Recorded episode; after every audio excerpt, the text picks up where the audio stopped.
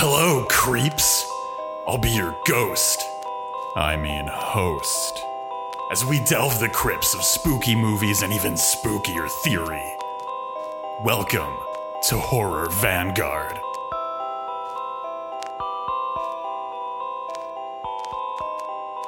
And hello, everyone. Hello, all of you listeners. Hello, especially all of you wonderful Patreon supporters who are hearing the following secret codes. Break out your decoder rings now to locate the next Horror Vanguard prize.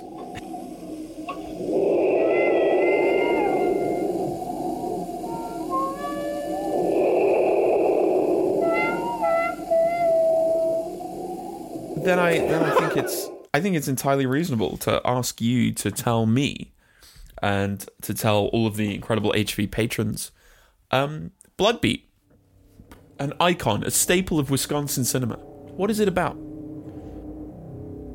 You would have to live here to know us, to understand these things. To understand these things, to live here. Capitalist realism puts forth the idea that the social technologies of capital have become an all consuming cognito hazard that degenerates our ability to encounter this lived reality. The last decade of left theoretical struggle has been, in part, dedicated to understanding this totalizing, oppressive psychic barrier. We stare at aberrations in the fabric of capitalist realism in the same way as early humans must have stared at the stars. We have sight without seeing, knowing without comprehension, and we are learning to remember again. What is needed is a new, fresh, occultic vision that peers through the fog wall of capital. Bloodbeat and Serpent with Feet, Soul Tangler and Caregiver Caretaker, Roller Boogie 3, and Sophie. There are struggling, incomplete ruptures in the totality of capitalism and its oppressive forces. If we are incomplete, broken, and so are our movements and arts, then so too must be our way forward. We are creatures of shadowed, jagged shards. It might not be for us salvaged souls to live in utopia, but it is thereby necessary that it is for us to blaze the path through these benighted lands. Join us as we discuss Bloodbeat. To understand these things, to know us, to live here, to know, know, or know here.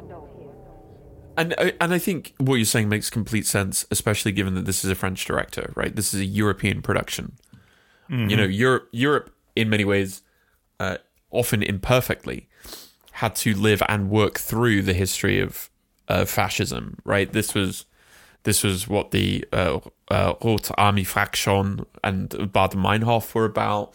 This was in many ways what 68 in, in France was about. Um, the Years of Lead in Italy, uh, the revelations of Operation Gladio. They were all tied up in the kind of like the working through of of, of fascist history, um, and actually like a confrontation with it. And of course, because of America's geographic distance and global hegemony, this was ne- this never had to happen, right?